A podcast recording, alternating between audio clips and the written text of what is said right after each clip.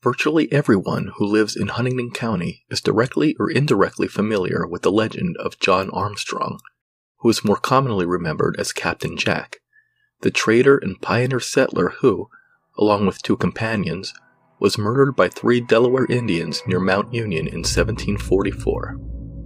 The story of Captain Jack Armstrong played such a significant role in the history of Huntingdon County that his name is memorialized in dozens of natural features. The mountain pass known as Jack's Narrow was named in his honor, as is Jack's Spring, Jack's Mountain, and Jack's Creek. In fact, wherever the name Jack appears on a map of Blair, Huntingdon, Mifflin, Juniata, or Perry counties, it's a pretty safe bet that the Jack in question was Captain John Armstrong, arguably Pennsylvania's most iconic hero of the frontier. However, what most people don't know is a strange story of how his long lost bones were finally discovered more than a century after his demise. But before we come to that point, let's revisit the history of Captain Jack's adventurous life and tragic death. According to local legend, Jack was just a young boy when he was kidnapped by the Iroquois. During his captivity, he learned their language and customs, and when he finally earned his freedom, he settled on Duncan's Island at the confluence of the Juniata and Susquehanna rivers. It was here on Duncan's Island where, sometime around 1730, he built a simple cabin for himself and his family. For several years, he lived alongside the Indians peacefully, earning an income by trading with his Iroquois neighbors and their bitter enemy, the Delaware. One evening, after returning from an afternoon of hunting, he discovered that his wife and children had been murdered by Indians, and his cabin burned to the ground. No! From that day forward, Jack was a changed man. Swearing vengeance upon the Indians, he assembled a militia of the toughest men the Susquehanna and Juniata valleys had to offer, and received a commission as captain from the colonial governor of Pennsylvania. In the years that followed, Captain Jack and his army of Scots Irish frontiersmen not only devoted themselves to the protection of white settlements in the valley, but mounted a crusade of untiring warfare upon the tribes of the Iroquois Confederacy.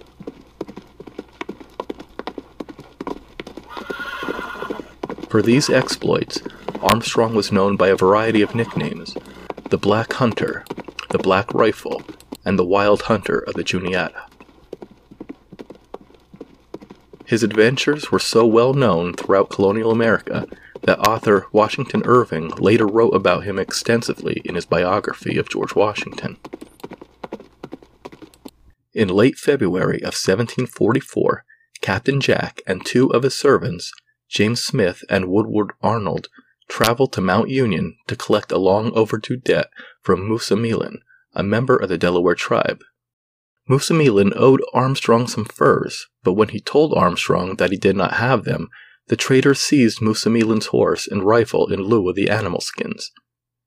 This would have paid off all but twenty shillings of Moosameelin's debt, yet Moosameelin was greatly outraged.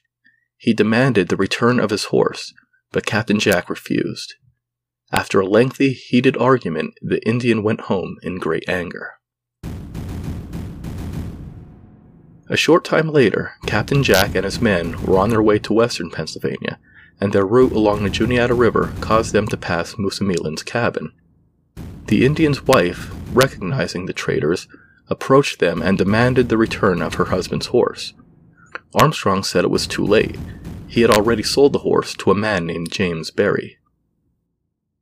Later that day, when Moosameelin's wife told him what Captain Jack had done, the Indian vowed revenge. He convinced two young Delaware warriors to join him on a hunting trip. But instead of leading the warriors to hunting grounds, Moosameelin led them to a rocky mountain gap where Armstrong, Young, and Arnold had set up camp.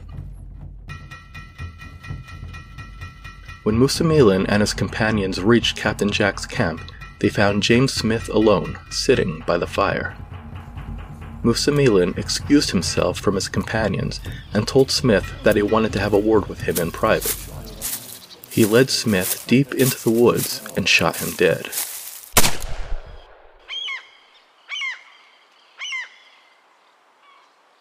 The sound of the rifle shot attracted Woodward Arnold to the scene, but he too was shot and killed when Moosameelin saw him coming up the path.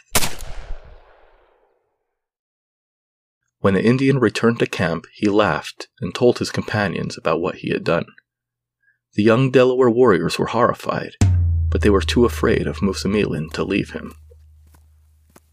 Soon the three Indians encountered Captain Jack, who was sitting on an old log. Where is my horse? demanded Moosameelin. I want my horse right now. You shall have him, replied Armstrong. Come to the fire and let us smoke and talk together. He led the three Indians through the woods in the direction of the camp. When the opportunity presented itself, Moosameelin shot Armstrong in the back. But years of traversing the rugged Pennsylvania wilderness had made Captain Jack as strong as an ox, and the attack did not kill him.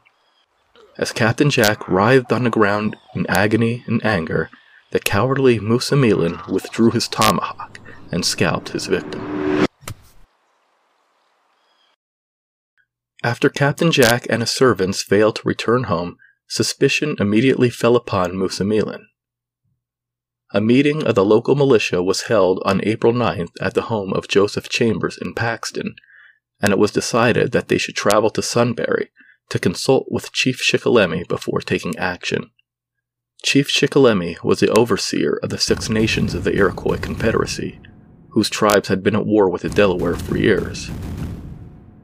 Shikellamy ordered eight of his men to go with the militia to apprehend Moosameelin and force the killer to take them to the scene of the crime.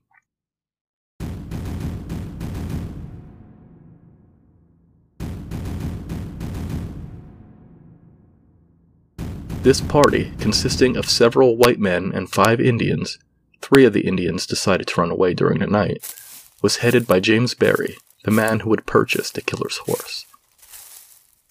After a long, exhausting search, they located the bodies of two of the victims and buried them where they had fallen, near the spot that is known to this day as Jack's Narrows. A sworn affidavit from April 19, 1744, signed by members of the search party, identifies the members of this group as Jason Armstrong, Alexander Armstrong, Jacob Armstrong, Thomas McKee, Francis Ellis, John Forster, William Baskins, James Berry, John Watt, and David Denny. It was Berry who discovered what was left of Captain Jack, and in the April 19th letter, which was written by Alexander Armstrong and addressed to the governor, a description of the murder scene was provided. James Berry, a small distance from the aforesaid sleeping place, came to a white oak tree which had three notches on it and close by this tree he found a shoulder bone.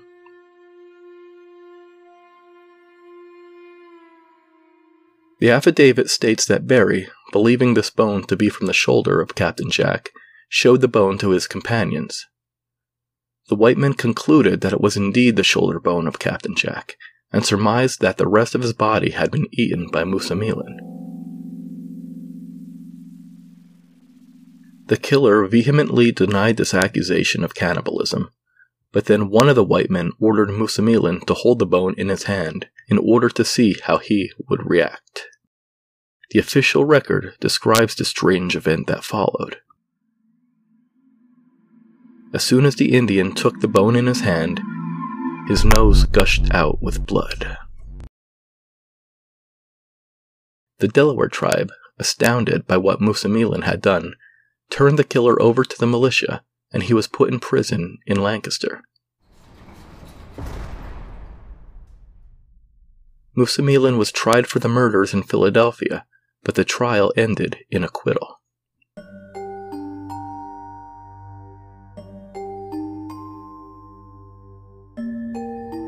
A mile or so upriver from Mount Union lies the tiny village of Mapleton.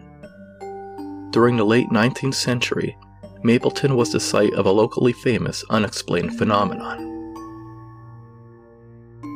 For over a quarter of a century, residents of the village had reported seeing three strange lights hovering over a remote spot on nearby Rocky Ridge.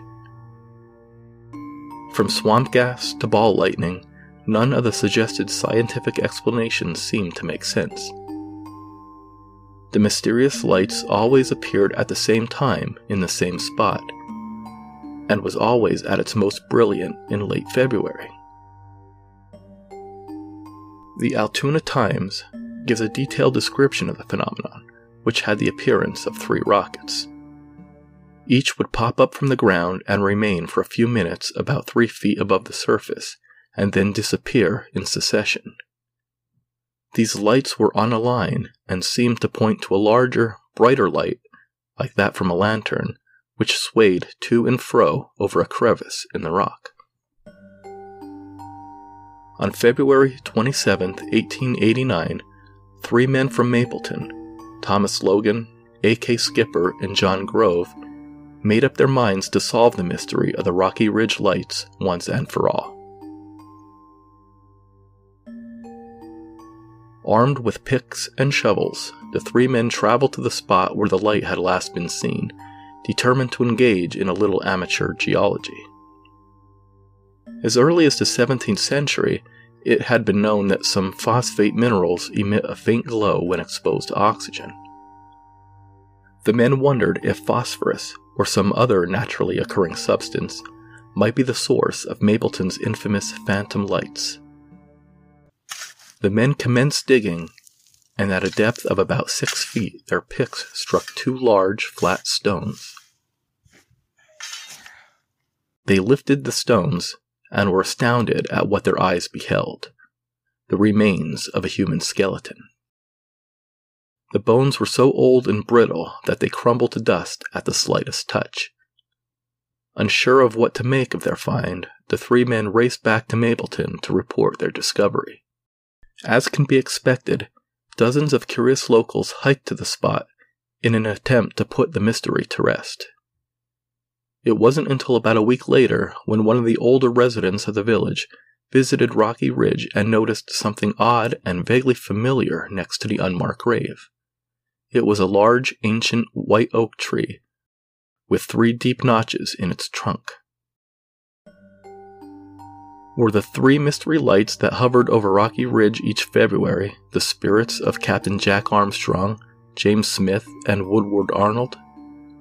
The precise location of their wilderness graves has been lost to history since 1744, and while there may be a perfectly rational explanation for this phenomenon, one newspaper account of the 1889 discovery closes with this interesting sentence.